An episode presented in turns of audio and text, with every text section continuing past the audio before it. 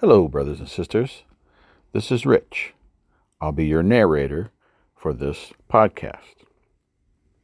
This podcast is for the Sunday within the octave of the Nativity of the Lord, known as Christmas.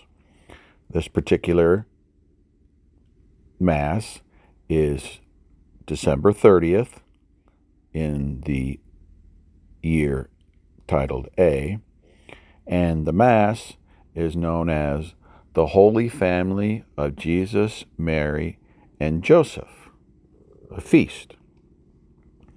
The entrance anthem is from Luke chapter 2, verse 16. The shepherds went in haste and found Mary and Joseph and the infant lying in a manger. The collect is as follows O God, we were pleased to give us. No, so let me start over again. O God, who were pleased to give us the shining example of the Holy Family, graciously grant that we may imitate them in practicing the virtues of family life and in the bonds of charity, and so, in the joy of your house, delight one day in eternal rewards. Through our Lord Jesus Christ, your Son, who lives and reigns with you in the unity of the Holy Spirit, one God, forever and ever. Amen. The first reading is from the book of Sirach, Sirach, abbreviated SIR, and it's verse, I mean, it's uh, chapter 3, verse 2 through 6, and verses 12 through 14. And it's titled, Those Who Fear the Lord Honor Their Parents. God sets a father in honor over his children. A mother's authority he confirms over her sons. Whoever honors his father atones for sins and preserves himself from them. When he prays, he is heard. He stores up riches.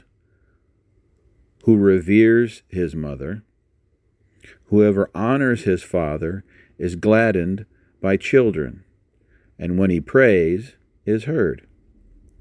Whoever reveres his father will live a long life. He obeys his father who brings comfort to his mother. My son, take care of your father when he is old. Grieve him not as long as he lives. Even if his mind fail, be considerate of him. Revile him not all the days of his life. Kindness to the Father will not be forgotten. Firmly planted against the debt of your sins, a house raised in justice to you. The word of the Lord. Thanks be to God. I'll skip over the responsorial psalm like I normally do. And the second reading is from the book of Colossians, chapter 3, verse 12 through 21, or alternately, it can be chapter 3, verses 12 through 17. I'm going to read the full version, 12 through 21, but at your parish they may use the shorter form, and the text in the brackets is omitted when they read simply uh, verse 12 through 17. Again, this is a reading from the letter of St. Paul to the Colossians. Brothers and sisters, put on as God has chosen ones. No, let me try that again. That didn't sound good. Okay, a reading from the letter of St. Paul to the Colossians. Brothers and sisters, put on as God's chosen ones, holy and beloved, heartfelt, compassion, kindness, humility, gentleness, and patience. bearing with one another, and forgiving one another. If one has a grievance against another, as the Lord has forgiven you, so must you also do. And over all those put on love, that is, the bond of perfection. And let the peace of Christ control your hearts, the peace into which you were also called in one body. And be thankful. Let the word of Christ dwell in you richly, as in all wisdom you teach and admonish one another, singing psalms, hymns, and spiritual songs with gratitude in your hearts to God. And whatever you do in word or deed, do everything in the name of the Lord Jesus, giving thanks to God the Father through him. Wives, be subordinate to your husbands, as is proper in the Lord. Husbands, love your wives, and avoid any bitterness toward them. Children, obey your parents in everything, for this is pleasing to the Lord. Fathers, do not provoke your children, so they may not become discouraged. The Word of the Lord.